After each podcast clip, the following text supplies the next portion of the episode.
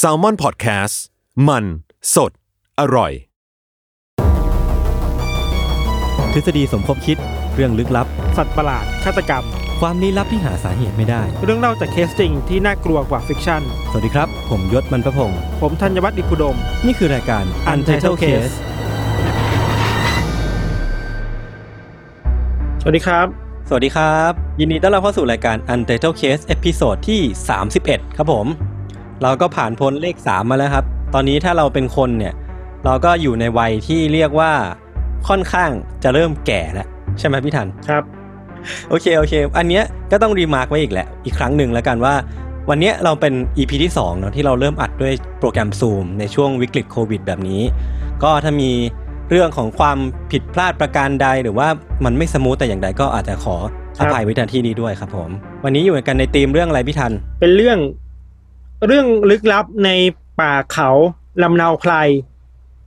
โหชื่อเหมือนหนังช่องเจ็ดมากเลยอะโอ้โห ชื่อโคตรโบราณ เป็นเรื่องลึกลับในป่า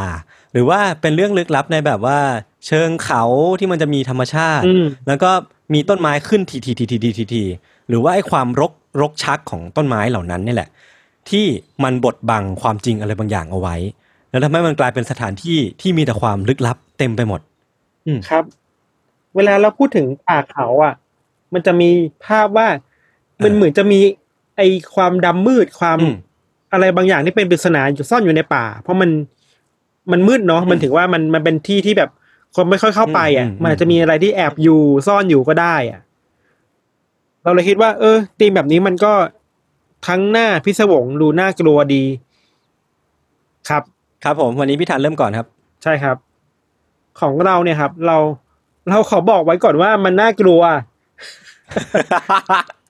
โอ้ยพี่พี่ไม่ต้องบอกก็ได้คนก็ชินกันหมดแล้ว ไม่ต้อง disclaimer ไว้ก่อนว่ามันน่ากลัวแล้วก็มันอาจจะมีเนื้อหาบางส่วนที่อาจจะกระทบกระเทือนจิตใจ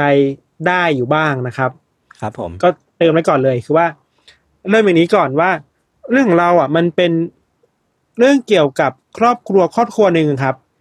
อยู่ในเมืองที่ชื่อว่าเคดดี้ในรัฐแคลิฟอร์เนียในอเมริกา ครอบครัวนี้เป็นครอบครัวตระกูลชาร์ปอะซึ่งจะประกอบด้วย มีคุณแม่คนหนึ่งที่ชื่อว่าซูซานมีลูกชายสามคนคือจอห์นนี่เกรกแล้วก็ลิก แล้วก็มีลูกสาวสองคนคือชีล่าและทีน่าคือมีลูกทั้งหมดห้าคนน่ะ แค่นี้ก็จำชื่อไม่หมดแล้วโอเค แต่วันนี้อันนี้ไม่ยากอันนี้ไม่ยาก ครอบครัวเนี้ครับเขามีวางแผนกันว่า จะออกไปเที่ยวพักผ่อนกันในรีสอร์ทกลางป่านะครับ โดยทริปเนี้ยจะมีครอบครัวทั้งห้าคน แล้วก็จะมีเด็กผู้หญิง ชื่อว่าดาน่าวินเกต แล้วก็อีกคนหนึ่งคือจัสตินสมาร์ทสองคนนี้ครับเป็นเพื่อนของลูกๆในครอบครัวที่ที่ขอไปด้วยกันน่ะ ซึ่งรีสอร์ทแห่งนี้ครับ มันตั้งอยู่ห่างออกไปจากตัวเมืองพอสมควรเลยอะ คือเราไปดูรูปมารู้สึกว่า เหมือนเวลาเราเดินทางไปเขาใหญ่อะยชญ์ พอนึกภาพออกป่ะอืมมันต้องผ่านอะไรไปเยอะมากอะเออไม่ว่าจะเป็นพวกฟาร์ม หรือว่าแบบว่าร้านอาหงร้านอาหารอะไรเงี้ยเหรอพี่ จะมีแบบพวกต้องผ่านป่าไปผ่านลำน้ำอ๋อผ่านแม่น้ำไปอะเออเออนึกอมัอนกนึกออกมันค่อนข้างสมบูรณ์สมบันในการเดินทางอะอือหือมันน่าจะ setting ได้ว่าโอเคแหละรีสอร์ทแห่งเนี้ยมันอยู่ในกลางป่าจริงๆอะแล้วมันต้องเดินทางออกไปไกลพอสมควรนะครับ อือหือพอครอบครัวชาร์ปแล้วก็เด็กๆที่เป็นเพื่อนเนี่ยเดินทางมาถึงรีสอร์ทเนี่ยเขามาถึงในวันที่ 11 เดือนเมษายนปี 1981 พอไปถึงที่พักแล้วครับเขาก็แยกห้องพักกันนิดหน่อยคือว่าชีล่าที่เป็นลูกสาวอะ ขอไปนอนในอีกบ้านหลังหนึ่งซึ่งเป็นของของครอบครัวชื่อที่ชื่อว่าเชลบอทครอบครัวนี้ก็เป็นครอบครัวที่มาก่อนแล้วอะแต่สนิทกันนะครับ อืมส่วนที่เหลือ เช่น คุณซูซานที่เป็นแม่กับเด็ก ๆ ที่เหลือเนี่ย ก็จะ อยู่ในบ้านหลังเดียวกัน ติดกันสองบ้านหลังนี้ หลังจากนั้นเนี่ยพวกเขาก็ออกไปแบบพักผ่อนกันตามปกติเหมือนคนไปเที่ยวอะไปเที่ยวเขาแล้วแบบเออไปนั่งเล่นกันไปกินข้าวไปทำอะไรกันตามปกติครับ คุณชีล่าเนี่ยที่เป็นลูกสาวที่ขอออกไปอยู่กับอีกครอบครัวหนึ่งอะ ก็บอกว่าคืนนั้นมันก็ดูแบบปกติมากเลยนะ ไม่มีอะไรกับไม่มีอะไรที่แบบน่าสงสัยเลยอะ ก็เฮฮากันตามปกติครับ แล้วก็แยกย้ายกันกลับไปนอนอะ พอมาถึงตอนเช้าของวันรุ่งขึ้นนะครับ ตอนประมาณเจ็ดโมงเช้าครับ ชีล่าที่อยู่กับอีกบ้านหลังหนึ่งอะ ก็อะเดี๋ยวเดินทางมาหาแม่หน่อยแบบ น้องน้องเป็นยังไงบ้างแม่เป็นยังไงบ้างแบบมากินข้าวเช้าด้วยกันนะครับ แต่ว่าพอเธอเปิดประตูเข้าไปในบ้านพักของที่แม่กับลูกๆ คนอื่นๆอยู่อะ สิ่งที่ชีล่าพบก็คือว่า พบร่างแม่ของตัวเองอะ รวมถึงดาน่าแล้วก็ทีน่าเนี่ย ถูกจับมัดเอาไว้อะรวมตัวกันด้วยเทปและสายไฟอะยศเฮ้ย โดยที่ทั้งสามคนน่ะ ถูกมัดอยู่บนกองเลือดอะอ่าฮะคือตายหมดแล้วทั้งสามคนน่ะ แล้วก็ไม่มีลมหายใจแล้วอะตายหมดแล้วเหรอใช่เฮียนอกจากเนี้ยยังมีภาพที่น่ากลัวมากๆเลยครับ คือว่า คุณซูที่เป็นแม่ซูซานนะครับ เธอมีแผลที่ถูกแทงบริเวณท้องอะเออขณะเดียวกันน่ะ ก็มีแผลที่ถูกยิงเข้าไปที่หัวอะอื้อหือ แล้วก็มีรอยแผลที่ถูกฟันบริเวณคออะ อาจจะแปลว่าเธอถูกปาดคอด้วยอะโอ้โหคือนี่ถูกแบบทำร้ายร่างกายหลายด้านมากอะเออสาหัสเลยอะ ใช่ คือนอกจากคุณซูซานแล้วอีกสองคนที่อยู่ด้วยกันเนี่ยเราคิดว่าก็ก็เสียชีวิตด้วยบาดแผลที่เยอะมากๆเหมือนกันนะครับอือหือแต่ของคุณซูซานคือจะจะเอ็กซ์ตรีมมากไปหน่อยอะอือหือแล้วในภาพเหตุการณ์ในบ้านหลังนั้นเนี่ยคือนอกจากจะมีศพที่ถูกมัดรวมกันแล้วครับ เลือดอะของไม่รู้ใครก็ตามอะมันกระจายตัวติดไปตามแบบกำแพง ผนังพื้นแบบเต็มไปหมดเลยเว้ยอืมซึ่งอะไรแบบเนี้ยเราคิดว่ามันบอกได้ว่ามันคือการฆาตกรรมที่มันกรูซ้ำมากเลยอะมันมันโหดมากมันเออเข้มข้นมันมันรุนแรงมากๆอะ มันเหี้ยมมากเลยอะเออมันเหี้ยมอะใช้คำว่าเหี้ยมก็ได้อะเออ สิ่งที่คนไปพบอยู่ที่ข้างๆศพของทั้งสามคนนะครับ เขาคาดว่าน่าจะเป็นอาวุธในการสังหารน่ะ มันจะมีทั้งค้อน มีมีดหั่นเนื้อ แล้วที่น่ากลัวมากๆที่เราไปอ่านมาคือว่า มันมีมีดสเต็กอะยชญ์ มีดมีดทำครัว ที่ถูกวางไว้ในที่เกิดเหตุแล้วก็บนมีดเล่มนั้นน่ะ ตรงปลายแหลมมันมันโชกไปด้วยเลือดอะอืมที่ extreme มากคือว่าสภาพของมีดเล่มนั้นน่ะไอตรงที่มันเป็นเป็นปลายแหลมอะมันหักงอมาครึ่งหนึ่งอะโอ้โหแสดงว่ามันมันต้องมีแบบร่องรอยการ การเอาไปแทงอะไรสักอย่างแบบแรงมากอะใช่ใช่มันอาจจะแปลว่า คนร้ายเอามีดไปแทงมากหลายครั้งมากๆจน จนมีดมันหักจนใช้การไม่ได้อีกอะ คือโหดมากๆอะโหดอะโหดอะโหดจริง อย่างไรก็ตามครับ มันก็มีอีกหลายห้องในในบ้านพักหลังนั้นน่ะพอเปิดไปดูในห้องนอนของเด็กๆอะสิ่งที่ชีล่าพบก็คือว่าน้องชายสองคนเนี่ยคือเกรกลิก แล้วก็จัสตินที่เป็นเพื่อนนะครับ ทั้งสามคนเนี่ยนอนหลับแบบปกติมากเลยเว้ย นอนหลับปุ๋ยก็คืออะไม่รู้เรื่องเลยเหรอไม่รู้เรื่องอะไรเลย โอ้โหหลับสบายมากอะคือพอปลุกขึ้นมาก็ถามว่าเกิดอะไรขึ้น ทั้งสามคนก็แบบว่า ไม่รู้เรื่องอะไรเลยอะเหี้ยคือปกติมากๆอะเออเออทั้งสามคนไม่มีรอยแผลไม่ถูกทำร้ายไม่ไม่เจอคนร้ายไม่ไม่รู้อะไรเลยก็ได้อะ completely not not know อะทั้งทั้งที่คนที่ถูกจับมัดเนี่ยโหถูกทำร้ายร่างกายแบบแสนสาหัสอะ ใช่ใช่แล้วไอ้ไอ้ภาพฆาตกรรมอะ มันน่าจะเป็นเหตุที่มัน มันรุนแรงมากอะ มันน่าจะมีการกรีดร้องมันน่าจะมีการขอความช่วยเหลืออะอืมแต่แปลว่าเสียงเหล่านั้นมันไปไม่ถึง หรือว่าอีกเคสหนึ่งคือ มันไม่มีเสียงในการฆาตกรรมเลยอะ เออ มันก็เวียดมากๆอะในในบ้านหลังนั้นน่ะ ถ้าเราแบบนับนับตัวบุคคลในเหตุการณ์ดีๆอะก็จะพบว่า ตอนนี้มีคนที่เสียชีวิตแล้วสามคน คือคุณซูที่เป็นแม่ มีจอห์นนี่และเพื่อนของเขาคือดาน่าวินเกตที่ที่ถูกมัดรวมกันสามคนน่ะ แต่ว่าที่หายตัวไปคนหนึ่งอะคือคุณทีน่าชาร์ปที่เป็นลูกสาวอีกคนหนึ่งอะยศอืมไม่มีใครเจอเธอเลยเว้ยเออเออเออหายไปไหนอะเออเออลืมไปเลยอะใช่หายตัวไปแบบ ไม่ไม่รู้ว่าไม่รู้ว่าหายไปไหน ไม่รู้ว่า ใครเอาตัวไปอะ ไม่มีร่องรอย มันมันเลยเป็นทั้งการฆาตกรรมที่มีคนตายแล้วก็มีคนที่หายสาบสูญไปแบบเออเออไม่รู้ว่าไปไหนอะครับ มีทั้งมีคนตายด้วยสาเหตุที่โหดร้ายมาก มีทั้งคนที่นอนหลับไม่รู้เรื่อง แล้วก็มีคนหายไป เออ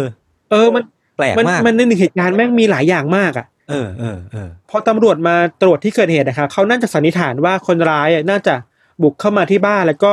พอก่อเหตุเสร็จก็คงแบบหนีเข้าไปในป่า เพราะว่าในรีสอร์ทแห่งนั้นนะ setting มันอยู่ในท่ามกลางป่ามากๆอะครับแล้วมันมืดมากอะ ไม่ค่อยมีไฟเท่าไหร่อะ อย่างที่เราบอกไปครับว่า พอมันเป็นรีสอร์ทที่มันตั้งอยู่ในที่ที่มันแบบห่างไกลจากชุมชนมากๆ อะอืมเวลามันเกิดเสียงมันเกิดเรื่องราวอะไรอะ เสียงมันไม่ค่อยแบบ ถูกได้ยินจากภายนอกเท่าไหร่ครับอืมมันก็เลยเป็นข้อจำกัดในการสืบสวนในคดีนี้พอสมควรน่ะอืมแต่คำถามคือว่าโอเค เมื่อเมื่อเหตุการณ์มันเป็นแบบนี้แล้ว แล้วใครอะเป็นฆาตกรน่ะเออแล้วคนที่เป็นฆาตกรน่ะ คือจิตใจมึงต้องแบบเหี้ยมโหดมากๆเลยนะเว้ยแน่นอนอะพี่คือการที่คนคนคนหนึ่งอะ คนธรรมดาคนหนึ่งจะก่อให้เกิดแบบ แทงคนหรือว่าทำร้ายร่างกายคนจนมีดบินอะเออมันมันต้องมีมีอะไรสักอย่างในจิตใจที่มันที่มันค่อนข้างที่จะน่ากลัว หรือต้องมีปมอะไรที่แบบ กับครอบครัวนี้หรือเปล่าอะอืมก็เป็นไปได้ มันมีความเป็นไปได้แรกที่ตำรวจเขาวิเคราะห์กันนะครับ คือว่าคนฆ่าเนี่ยน่าจะเป็นคนที่ใกล้ชิดกับครอบครัวชาร์ปมากอ่าฮะ ๆเพราะต้องรู้ว่าครอบครัวเนี้ยมาเที่ยวที่ห้องนี้มาเที่ยวที่รีสอร์ทแห่งนี้อะอืม สิ่งที่ตำรวจสันนิษฐานคือว่า คนร้ายอาจจะเป็นคนคนหนึ่งเป็นผู้ชายที่ชื่อว่าคุณมาร์ตี้สมาร์ทครับ อ่าฮะ มาร์ตี้สมาร์ทเนี่ยเป็นพ่อของน้องจัสตินที่นอนอยู่บนเตียงกับพี่น้องชาร์ปอะอ๋อ คือในในเตียงนั้นน่ะที่มีเด็กสามคนนอนอะ มีมีเด็กสองคนที่เป็นตระกูลเดียวกันมีอีกหนึ่งคนที่เป็นอีกครอบครัวหนึ่งอะอือฮึตำรวจคิดว่าแรงจูงใจคือว่า ครอบครัวของสมาร์ทเนี่ยครับ ค่อนข้างจะสนิทกับครอบครัวของชาร์ปอืมแล้วภรรยาของครอบครัวสมาร์ทเนี่ยครับ ชอบเอาเรื่องราวในบ้านน่ะ ไปเล่าให้กับคุณซูซานฟังอะ เช่นวันนี้ทะเลาะอะไรกับสามีมาบ้าง สามีทำอะไรกับเธอบ้าง สามีด่าอะไรเธอมาบ้างอือะอฮึ มันก็เลยอาจจะเป็นแรงจูงใจว่าไอ้ยสามีอาจจะไม่พอใจที่ที่เมียตัวเองอะ เอาเอาเรื่องไปบอกคนอื่นอะ อืมอืมอืมอืมแล้วก็เลยหาทางมาแก้แค้นครอบครัวนี้ด้วยการฆ่าในกลางป่าแบบเนี้ยอืมเป็นเรื่องของความสัมพันธ์ เป็นเรื่องของความขัดแย้งกัน ใช่ใช่อืมแล้วที่สำคัญคือว่าท่ามกลางคนที่รอดตายจากเหตุการณ์เนี้ยมันมีเด็กชายไอ้น้องจัสตินน่ะ ที่นอนอยู่บนเตียงอะอืมซึ่งมันแปลได้ว่า ถ้าคุณมาร์ตี้เป็นคนร้ายจริง ๆอะเออ เขาก็คงไม่อยากจะฆ่าลูกชายตัวเองอะ ถูกปะเออ ก็เป็นก็ก็สมเหตุสมผล แต่การที่จะปล่อยให้ลูกชายตัวเองรอดคนเดียว มันก็จะดูแบบชัดเจนชัดเจนเกินไปอะ อืม เพราะฉะนั้นต้องแบบต้องปล่อยให้มีคนที่รอดด้วยอยู่บ้างอะครับ มันก็เลยอาจจะ make sense ในระดับหนึ่งเออเขาอาจจะไม่อยากให้ลูกชายรู้ด้วยป่ะว่าเขาเป็นคนฆาตกรรมอะถ้าสมมติว่าเด็กสามคนนั้นนอนอยู่บนเตียงเดียวกัน แล้วพ่อเขาเนี่ยเข้าไปฆ่าเด็กอีกสองคนที่เหลือ แล้วลูกตื่นมาเห็นพอดี ก็อาจจะแบบว่าอืมไม่อยากฆ่าลูกเพื่อฆ่าเพื่อปิดปากอะไรเงี้ยป่ะพี่ก็อาจจะเป็นไปได้เนาะก็เป็นไปได้ก็เป็นไปได้ ในกรณีที่คุณมาร์ตี้เป็นฆาตกรนะ อืมอืมอืมหรือว่าถ้าเราลองนึกลองนึกภาพว่าถ้าถ้าลูกชายคนนั้นน่ะอืมรอดคนเดียวอะครับมันก็ยิ่งชัดเจนเข้าไปใหญ่อะว่าเออใช่ทำไมถึงว่าชีวิตเด็กคนนี้อะใช่ แต่ว่าเราเองตัวเราเองก็มีข้อสงสัยกับทฤษฎีนี้อยู่บ้างเหมือนกันนะครับ คือว่า ไอแรงจูงใจที่เมียตัวเองเอาเรื่องครอบครัวตัวเองไปให้คนอื่นฟังอะอืมมันเข้มข้นจนขนาดที่จะไปการเป็นการฆาตกรรมได้เลยขนาดนั้นเลยหรือเปล่าวะอืมเนือกปะมันอืมเราไม่รู้ว่ามันมันโหดขนาดไหนอะเออมันต้องคับแค้นใจขนาดนั้นเลยเหรออืมขนาดเดียวกันนะครับตำรวจเองก็มีความสงสัยอีกหลายข้อยศอืมเช่น หลักฐานมันไม่มีอะอืมพยานหลักฐานพยานก็ไม่ไม่สามารถชี้ตัวได้อะคือ มีข้อสันนิษฐานจริงแหละ แต่หลักฐานพยานมันไม่มีน้ำหนักพอครับ ครับ สุดท้ายแล้วตำรวจก็ไม่ได้ไม่สามารถเอาตัวคุณมาร์ตี้เนี่ยมามาดำเนินคดีได้อะอืมได้เป็นแค่ผู้ต้องสงสัยคนเดียวเท่านั้นเองอะอืมอืม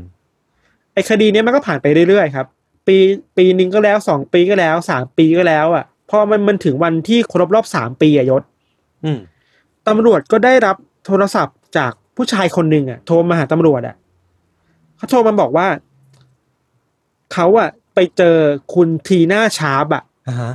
คนนั้นที่หายตัวไปจากบ้านในวันวันเกิดเหตุอะ เออ ที่หายตัวไปสามปีที่แล้ว อะอ่าฮะเขาบอกว่าเขาเจอคุณทีน่าเว้ยอืมแต่ที่โหดมากคือว่าคนในปลายสายบอกประมาณว่า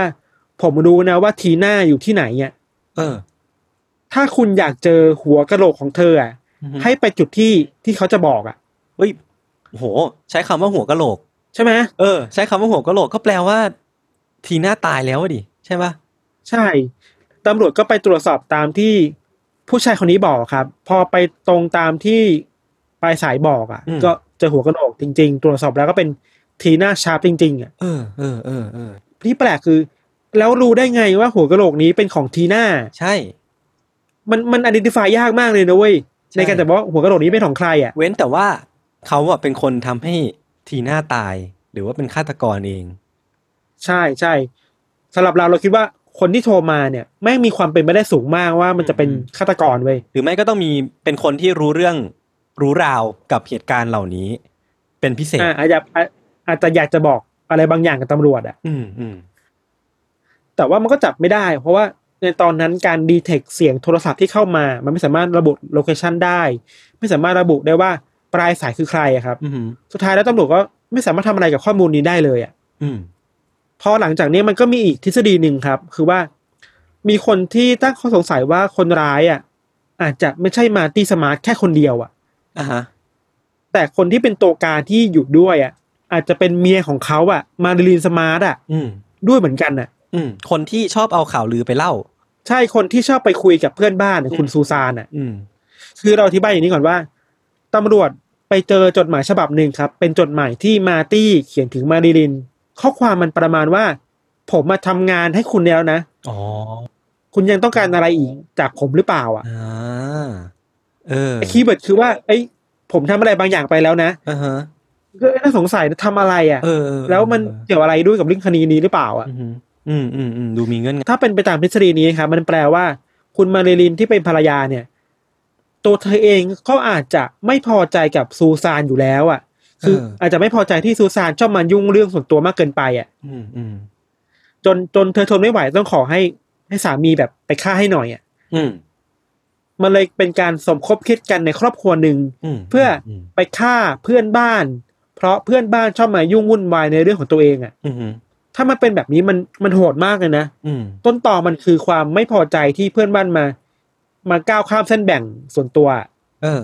ในเวลาต่อมาครับตำรวจก็เอาจดหมายฉบับเนี้ยที่เราเล่าให้ยศฟังอะ ไปถามคุณมาริลินอะครับว่าคุณจำอะไรได้ไหมอืมแต่เธอก็บอกว่า ไม่รู้เรื่องเลยอะไม่เคยมีจดหมายนี้ฉบับนี้ด้วยเหรอเธอจำเธอจำไม่ได้แล้วอะ อืม อืม แล้วสุดท้ายก็ก็ต้องปล่อยไปอะ เพราะว่ามันไม่มีน้ำหนักเพียงพอมันเป็นได้แค่ข้อสันนิษฐานน่ะอ่าฮะ มันมีสองทฤษฎีใช่ปะมันมีอีกทฤษฎีหนึ่งครับ คือว่าคนร้ายอะ เองอะเขาอาจจะอาจจะเป็นใครสักคนหนึ่งที่มีเส้นสายกับตำรวจ ที่แน่นหนามากๆอะในการ cover เรื่องนี้อะครับมันอาจจะไม่ใช่การชิงทรัพย์ มันจะเป็นความขัดแย้งที่ตำรวจยังไปไปหาต้นตอไม่เจอว่าว่ามันคืออะไรกันแน่ แต่ที่แน่ ๆ คือว่าคนร้ายน่าจะมี connection ที่ดีกับตำรวจอืมในการไปกลบเกลื่อนหลักฐานไปปิดบังพยานไม่ให้บอกข้อมูลสำคัญกับตำรวจนะครับ อืมอืมอืมมันมีบางสำนักข่าวที่ก็ไปตรวจสอบคดีนี้แล้วพบว่าตำรวจที่เกี่ยวข้องกับคดีนี้หลายคนน่ะ ก็เคยเกี่ยวข้องกับคดีพวกทุจริตคอร์รัปชันมาด้วยเหมือนกันนะครับอ่าก็คือแม้แต่แม้แต่ผู้ผดุงความยุติธรรมหรือว่าผู้ที่ควรจะเป็นกลางในการสืบสวนเนี่ยเออก็มี background background ที่ค่อนข้างเทาเนาะก็เลยใช่ใช่มันเทาๆอะอืมไม่ชัวร์มากว่าว่าเขาทำหน้าที่ในการสืบสวนเรื่องนี้อย่างถูกต้องหรือเปล่าอืมอืมหรือมีการแบบปิดบังซ่อนอะไรบางอย่างไว้หรือเปล่าไอ้บางรายงานจะบอกได้ว่าคนร้ายไม่น่าจะมีแค่คนเดียวอะ น่าจะมีหลายคนน่ะครับ เพราะว่าเหตุมันอุกอาจมากเลยนะอือฮึ มันฆ่าสามคนมันมันลักพาตัวคนไปอะ เออ มันต้องมีคนที่มาอะมามาดูทิศทางหน่อย มาช่วยขนคนหรือเปล่า มาช่วยจัดการอุปกรณ์หรือเปล่า อะอืมแต่สุดท้ายแล้วตำรวจก็ไม่สามารถจับใครได้เลยอะยศอือฮึคือคดีนี้มันเกิดในปีหนึ่งเก้าแปดหนึ่งครับ มาถึงตอนนี้ก็จะสี่สิบปีแล้วอะอืมยังหาใครไม่ได้เลยอะ เออ ไม่มีแม้แต่คือไม่มีใครที่เข้าข่ายเลยใช่ไหมพี่ ก็มีแต่คุณมาร์มีตี้สเข้ามาร์ข่ายทแต่ต้องตีตกไปหมดเลยอะเออเออเออล่าสุดที่เราไปอ่านเจอมาคือว่าตำรวจเองก็พบหลักฐานใหม่ในเมื่อไม่กี่ปีมานี้เองอะอือฮึหลักฐานใหม่นี้มันคือค้อนอีกอันหนึ่งอะที่มันอยู่แถวๆบ้านนั้นอะ อืม พอเอาค้อนนั้นมาเช็คมาเช็คดีเอ็นเอครับ ก็พบว่ามันเป็นของใครไม่รู้อะ อืม ซึ่งมันไม่สามารถระบุได้ถูกปะมันรู้ได้ว่ามันมีดีเอ็นเอของใครสักคนหนึ่งอยู่อะอือฮึแต่ไม่สามารถระบุได้ว่ามันคือ ดีเอ็นเอของใครอะอืมตำรวจก็ยังค้นคว้าอยู่จนถึงทุกวันนี้ครับอือฮึขณะเดียวกันเราคิดว่าไอ้ความดำมืดของคดีนี้ที่น่าสนใจมากเลยคือว่าจนถึงวันเนี้ยไอ้บ้านพักกลางป่าหลังนั้นที่มันมีคนตายอะ มันถูกทุบทิ้งไปแล้วอะอ๋อแล้วแล้วมันไม่เหลืออะไรให้ตำรวจหรือว่าคนที่อยากมาตรวจสอบคดีเข้าไปเข้าไปหามันได้อีกอะ อืมอืมคือถ้าถ้าจะเดินไปที่รีสอร์ทอย่างนี้นะนะ ทุกบ้านมันยังมีอยู่อะยกเว้นบ้านหลังเนี้ยที่ถูกทุบทิ้งไปแล้วอะเออทำไมมันถึงเจาะจงแค่บ้านหลังนี้อะเราคิดว่าสมมติคิดในแง่เจ้าของรีสอร์ทจะแบบเอ้ยอ่ามันมีคดีที่ไม่ดีมาหรือเปล่าอะอืมทุบทิ้งดีกว่า อยู่ไปเขาคนคนคงไม่กล้าเข้ามาโอเคทุบไปก็สบายใจกว่า แต่ว่าไอราคาของการทุบบ้านหลังนั้นไปอะ มันคือการที่ทำให้หลักฐานที่สำคัญที่อาจจะหลงเหลืออยู่อะมันหายไปด้วยหรือเปล่านะ อืมอืมอืมคนมันก็ได้สงสัยอีกว่า แล้วตำรวจมันคอรับหรือเปล่า อะนึกออกว่าทำไมคุณถึงปล่อยให้มันเกิดอะไรแบบนี้เกิดขึ้นมาได้ อะ อืมจนถึงทุกวันนี้ครับ ก็ยังไม่มีคนที่สามารถหาคำตอบได้ว่า ไอการฆาตกรรมครอบครัวชาร์ปที่เกิดขึ้นในรีสอร์ทแห่งนั้นน่ะ มันเกิดขึ้น เพราะใครอืมเพราะอะไร แล้วปริศนาอย่างที่น่าสนใจมากคือ ถึงแม้ว่าการฆ่ากันมันเกิดขึ้นในบ้านน่ะทำไมเด็กสามคนนั้นไม่ได้ยินเสียงอะไรเลย อะ ใช่ คือผมอะอยากอยากถามมิทันว่าตอนเนี้ยไอเด็กสามคนนั้นอะที่นอนอยู่บนเตียงตอนนั้นอะอืมมันมีบทสัมภาษณ์ภายหลังไหมพี่ว่าว่าเขารู้สึกยังไงกับเหตุการณ์นี้หรือว่า มันมีอะไรเกิดขึ้นกับสภาพจิตใจเขาบ้างอะที่ว่าเขานอนไม่รู้เรื่องเลยอะแต่ตื่นมาอีกทีคือแบบ มีคนตายสามคน อยู่ข้างเท่าที่เราไปอ่านมาเจอคือว่า พวกเขาจำอะไรไม่ได้ๆอืม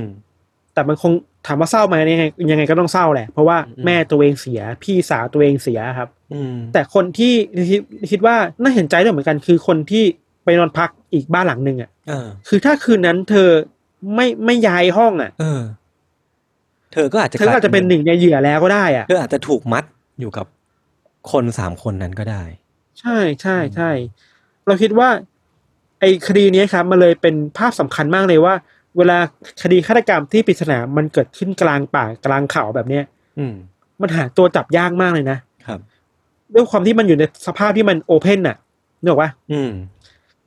คนร้ายจะมาจากไหนก็ได้อะ อืม แล้วจะหนีมาจากทางไหนก็ได้อะ เพราะมันอืม เปิดเปิดกว้างมากอะ ไอ้ป่าเขามาเลยน่ากลัวแบบนี้แหละ มันน่ากลัวเพราะว่าเราไม่รู้ว่ามันมีอะไรอยู่ในนั้นน่ะ อืมันมีอะไรที่รอเราอยู่หรือเปล่า อะ อืม ประมาณนี้ครับ โอเคครับ โอเคครับ เรื่องของเราก็ประมาณนี้ครับ เดี๋ยวไปพักฟังโฆษณาสักครู่นะครับ แล้วกลับมาฟังเรื่องยศต่อในเบรกหน้าครับครับ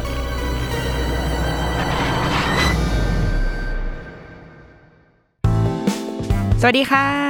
นิดนกพนิชนกดำเนินทำเองนะคะ อยากชวนกันมาฟังรายการพอดแคสต์ของเรา ที่แม้จะเป็นชื่อว่า The Rookie Mom คุณแม่มือสมัครเลี้ยง แต่ก็ไม่ใช่ว่าจะต้องเป็นคุณแม่เสมอไปนะที่จะฟังได้จริง ๆ แล้ว ความตั้งใจของเราอยากให้ ทุกคนที่ผ่านไปผ่านมา มาเข้าใจความเป็นแม่และเด็กด้วยกัน เพราะว่าทุกคนเคยเป็นเคยเป็นลูกของพ่อและแม่ บางทีเราก็อาจจะเข้าใจ คุณพ่อคุณแม่ของเรามากขึ้นด้วยก็ได้นะคะ แล้วก็เราจะได้ไปเข้าใจมุมมองของพ่อแม่ในสังคมมากขึ้นด้วย เพราะว่ามองไปทางไหนก็มีแต่คนรอบตัวมีลูกทั้งนั้นเลย ติดตามรายการของเราได้ทุกวันจันทร์ทุกช่องทางของ s a l m o n Podcast จ้า The Rookie Mom คุณแม่มือสมัครเลี้ยงกับนิดนก โอ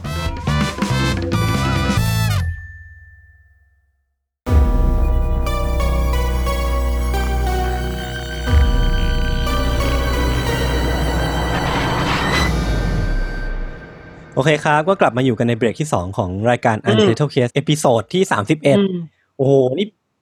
อัดมาสามไม่ต้องอัดไม่ต้องเอาใหม่แล้ว ผมจะให้ทุกคุณผู้ฟังรู้ว่าเนี่ย การอัดแต่ละครั้งของเราเนี่ยมันไม่เคย smooth เลยนะ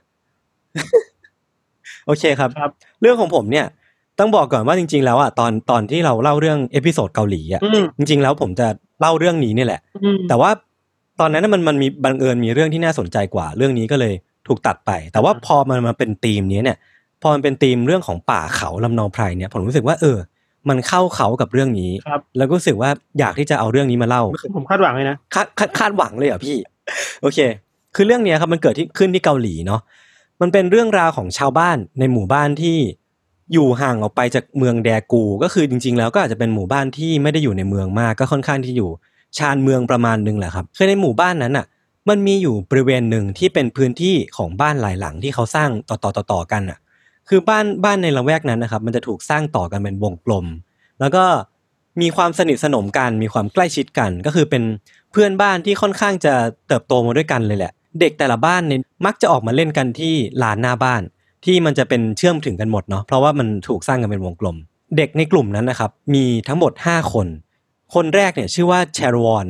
คนที่สองชื่อว่าชานอิน แล้วก็มีโฮยอนมีจงซิก แล้วก็ยองกิว คือจากคำบอกเล่าของเหล่าพ่อแม่ของของเด็กเหล่านี้ครับบอกว่า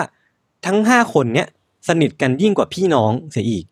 ก็คือนึกภาพว่าเป็นเป็นแฟนฉันอะ เป็นเป็นเด็กเด็กแก๊งแฟนฉันเลยอะก็คือเติบโตมาด้วยการวิ่งเล่นกัน แล้วก็ครอบครัวที่ค่อนข้างที่จะสนิทสนมกัน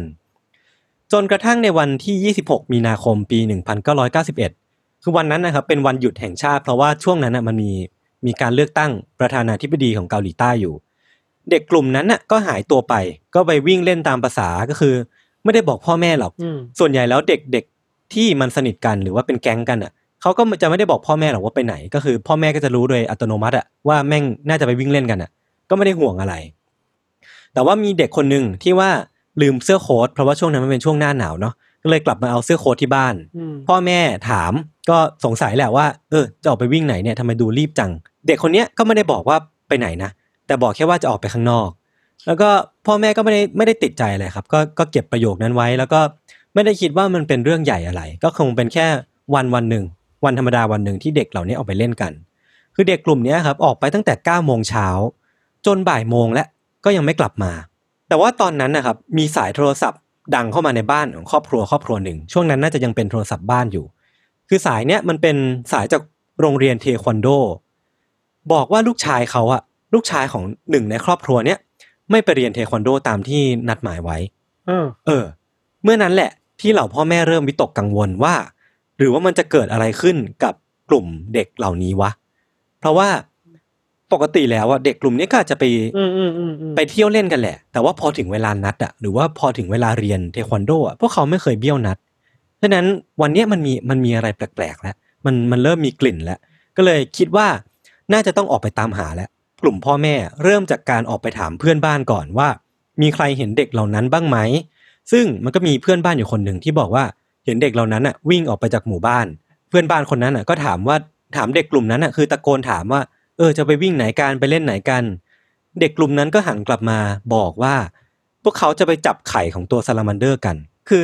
มี objective ที่ชัดเจนก็คือบอกว่าจะไปจับไข่ของไอ้ตัวซาลามันเดอร์ซึ่งไอ้ตัวซาลามันเดอร์เนี่ยมันมีความคล้ายๆ กบเนาะพี่ทันนึกภาพออกไหมเออทำให้ครอบครัวที่ถามที่ได้เบาะแสนี้มา ก็เลยรู้ว่าเด็กกลุ่มเนี้ยน่าจะต้องมุ่งหน้าไปทางเขาเข้าป่าไป เพื่อที่จะไปจับไข่ตามที่พวกเขาเล่ากันอืมคือภูเขาอะที่เด็กกลุ่มเนี้ยน่าจะมุ่งไปอะครับมันเป็นภูเขาที่ชื่อว่าภูเขาวายองเออแล้วก็ทางด้านข้างของภูเขาวายองเนี้ยมันจะมีค่ายทหารตั้งอยู่ แล้วก็ทางด้านขวาเนี่ยจะเป็นแอ่งน้ำพวกเขาอะก็เริ่มจากการออกสำรวจกันเองก่อน เพราะว่าตอนแรกมันคงไม่ใช่เรื่องใหญ่มากอะพี่คิดว่าออกหากันเองก่อนน่าจะยังพอพอมีลุ้นอะครับน่าจะยังแบบหาเจอ ก็คือหาไปเรื่อยๆ หาไปเรื่อยๆ จนไม่เจอสัญญาณของพวกเด็ก ๆ เลย จนตกเย็นอะพระอาทิตย์เริ่มที่จะตกเย็นแล้วก็ยังยังไม่เจอเบาะแสใดๆเลย ตอนนั้นเองอะครับตำรวจได้รับการโทรแจ้งเข้ามาจากกลุ่มพ่อแม่เหล่านี้แหละที่ว่าหาจนเย็นแล้ว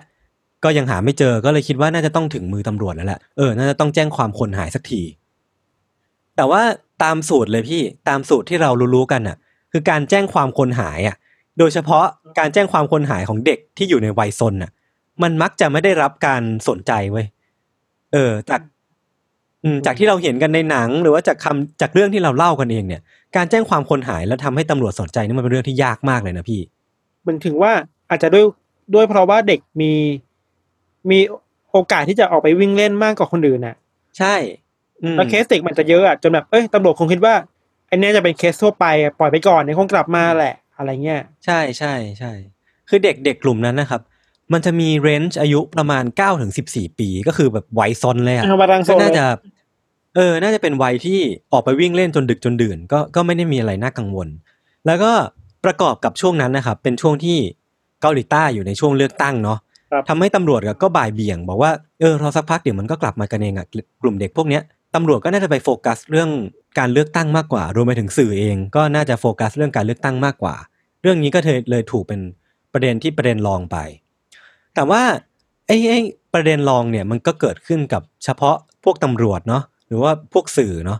แต่สำหรับผู้ปกครองเองอะ่ะลูกตัวเองหายไปอะ่ะมันคงไม่ใช่เรื่องที่น่ายินดีเท่าไหร่ หรือว่าเป็นเรื่องที่สามารถผ่อนผันได้อะคือผู้ปกครองอะครับตกอยู่ในสภาวะเครียดแล้วก็กดดัน คือเด็กบางคนอะเป็นลูกชายคนเดียว หรือว่าเป็นลูกเพียงคนเดียวของครอบครัวเขาอะคือในเกาหลีอะพี่ จากการที่เราเห็นจากซีรีส์เกาหลี หรือว่าจากการที่เราเห็นจาก วัฒนธรรมเกาหลีอะการที่เราเป็นลูกชายเพียงคนเดียวในครอบครัว เออ มันมีความสำคัญมากอืมแล้วก็มักที่จะได้รับการอุ้มชู ฟูมฟักมากเป็นพิเศษ อืมมันเป็นวัฒนธรรมเกาหลีเนาะคือพอลูกชายคนเดียวในครอบครัวหายไปอะ มันทำให้มันมันกลายเป็นเรื่องใหญ่อะมันกลายเป็นเรื่องที่กระทบกับสภาพจิตใจเขาเป็นอย่างมากอะ จนจนถึงขนาดที่ว่าพ่อแม่เริ่มโทษกันเอง ว่า เอ้ยทำไมพ่อแม่ของครอบครัวนี้ถึงไม่ดูแลลูกเลย ทำไมถึงปล่อยให้ออกไปวิ่งเล่นได้อย่างนี้ จนเกิดเป็นเรื่องใหญ่ จนเรื่องราวมันบานปลายใหญ่โต คือเรื่องนี้ครับผมไปดูมาจากสารคดีของทาง CNA เนาะมันมีคุณพ่อคนหนึ่งที่ชื่อว่าคิม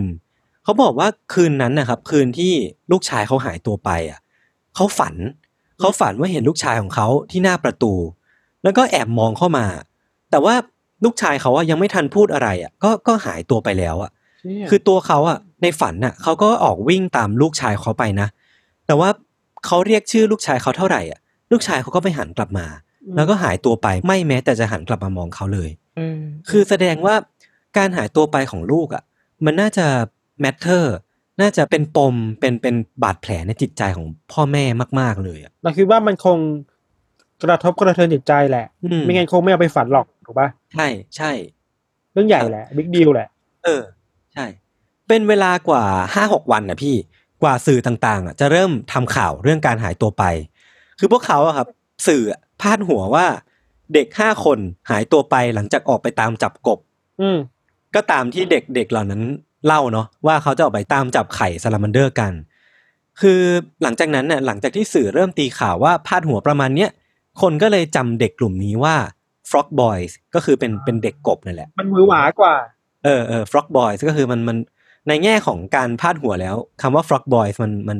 สามารถดึงความสนใจคนได้มากกว่าแหละ อืมมันจำง่ายด้วยเนาะใช่ ด้วยความที่สื่อมันเริ่มตีข่าวแล้ว หลังจากนั้นสองวันน่ะ ข่าวเนี้ยก็เริ่มดังไปในระดับเมือง และในอีกหนึ่งอาทิตย์ต่อมาข่าวเนี้ยก็เริ่มเป็นที่พูดถึงในระดับประเทศ เพราะว่ามันเป็นการหายตัวไปของเด็กตั้งห้าคนน่ะครับจริงๆแล้วมันควรจะเป็นเรื่องที่ถูกพูดถึงก่อนหน้านี้แล้วแหละ แต่ว่า ด้วยความที่มันเป็นช่วงเลือกตั้ง อาจจะถูกกระแสบดบังไป เมื่อถึงเวลาของมันข่าวเนี้ยมันก็ได้ทำหน้าที่ของมัน เพราะว่ามันเป็นมันควรเป็นเรื่องที่ใหญ่ระดับประเทศนี่แหละ เด็กตั้งห้าคนหายตัวไปเนาะแล้วก็แน่นอนว่าเหล่าพ่อกับแม่ เมื่อเมื่อข่าวนี้มันเริ่มดังขึ้นอะ พวกเขาก็เริ่มถูกเชิญไปออกทีวี ไปออกพวกรายการสดต่างๆ ซึ่งพวกเขาอะก็ได้ใช้โอกาสตรงนั้นอะในการทำให้เรื่องราวมันดราม่าขึ้น ก็คือพวกเขา ถือโอกาสที่เขาได้ไปออกรายการข่าวพวกเนี้ย บอกว่าตำรวจอะทำงานไร้ประสิทธิภาพ หวังแต่ว่าจะทำให้คดีจบอะคือพวกเขาแทบจะไม่ได้รับการช่วยเหลือจากตำรวจเลยในการตามหาลูกอืมๆพวกเขาก็ใช้โอกาสเนี้ยในการพูดเรื่องนี้ออกไป แล้วก็ทำให้คดีนี้มันกลายเป็นคดีที่ได้รับความสนใจมากขึ้น แบบจำนวนมหาศาล เออ เพราะว่ามันตั้งคำถามกับการทำงานของคนที่ควรจะดูแลชีวิต คนในสังคมถูกปะใช่ใช่ใช่ ต่อจากนั้นนะครับพวกเขาก็ได้ไปออกรายการสดที่โรงเรียนประถมที่เด็กทั้งห้าคนนั้นเรียนอยู่ ก็คือมันน่าจะมีรายการทีวีหนึ่งอะที่ไปทำข่าวที่โรงเรียนแห่งเนี้ยอืมเป็นหางสตอรี่เออ และในระหว่างการถ่ายทอดสดครั้งนั้นเองอะพี่ มันมีสายโทรศัพท์สายหนึ่งโทรเข้ามาในรายการ บอกว่าอืมอยากที่จะพูดคุยกับคุณแม่ของเด็กคนหนึ่ง คือในสายนั้นน่ะพี่ มันเป็นสายของ คนที่อ้างว่าตัวเองอะ คือจองซิกอ่าคือเด็กหนึ่งในเด็กที่หายตัวไปอะเออเออแล้วก็โทรมาสะอื้น โทรมาร้องไห้ โทรมาบอกว่าอยากกลับไปหาแม่มากเลย แล้วพอพูดเสร็จปุ๊บว่าว่าตัวเองคือจองซิกอะสายมันก็ตัดไปเว้ยโห เออคลิปแฟงเกอร์มากเลยอะใช่พอคนที่ดูรายการถ่ายทอดสดอะหรือแม้กระทั่งคุณแม่เองคุณพ่อคุณแม่คุณแม่เองอะรวมไปถึงทีมงานเองอะก็ตกใจมาก ว่าเฮ้ยสรุปเด็กมันยังมีชีวิตอยู่อะ มันมีเบาะแสนี้เข้ามาเออแปลว่าทุกฝ่ายอะต้องต้องช่วยกัน ต้องออกตามหากัน แต่ปรากฏว่าพอโทรกลับไปที่สายที่โทรเข้ามา ก็ได้รับรู้ว่าสายนั้นน่ะแท้จริงแล้วมันเป็นแค่การกลั่นแกล้งเท่านั้นเองว้าจังเออไปถึงว่าเอามาแบบล้อเลียนกันหรอแกล้งใช่แกล้งกันหรอใช่ พี่ลองนึกภาพนะว่า พี่เป็นแม่ของลูกคนหนึ่งที่ อะเอาเข้าใจแหละ คือลูกหายตัวไปอะ แต่ก็ยังมีหวังอยู่ว่าลูกอาจจะยังมีชีวิตอยู่ แต่ใจหนึงก็เผื่อไว้แล้วแหละว่าลูกอาจจะเสียชีวิตไปแล้วก็ได้ แต่วันหนึ่งไปออกรายการมีสายหนึ่งโทรเข้ามาว่า เออเป็นลูกตัวเองอะเฮ้ยมันมันมีความหวังนะเออ แต่พอพอมารู้อีกทีนึงอะ ว่าเป็นแค่การหลอกลวงอะโอ้โหใจสลายเหอะนิสัยไม่ดีเลยเนาะอืม หลังจากนั้นนะครับ คดีเนี้ยก็ได้รับความสนใจมากขึ้นไปอีกขณะที่ว่าประธานาธิบดีของเกาหลีใต้ในตอนนั้นน่ะถึงกับต้องออกมาประกาศอะออกมาพูดเองว่า จะทำการสำรวจเรื่องเนี้ยให้มากขึ้น จะทำการแบบว่า วางตำรวจวางหน่วยงานไว้ให้ช่วยในการสำรวจเรื่องนี้ให้มากขึ้นนะครับ ก็หลังจากนั้นเรื่องราวมันก็ดำเนินไปเรื่อยๆ เป็นเวลากว่าหนึ่งปี ที่ตำรวจแล้วก็ทีมอาสา พลิกแผ่นดินหาร่องรอยของเด็กกลุ่มนี้ในป่าเขาแห่งนั้น แต่ก็ไม่มีใครพบเจออะไรเลย ไม่มีใครพบเจอเบาะแสอะไร ไม่มีการพบเจอร่องรอยใด ๆ ช่วงท้ายๆของการสำรวจอะ ไม่เหลืออะไรให้สำรวจแล้วอะ พ่อแม่ก็เลยบอกว่าตำรวจอะที่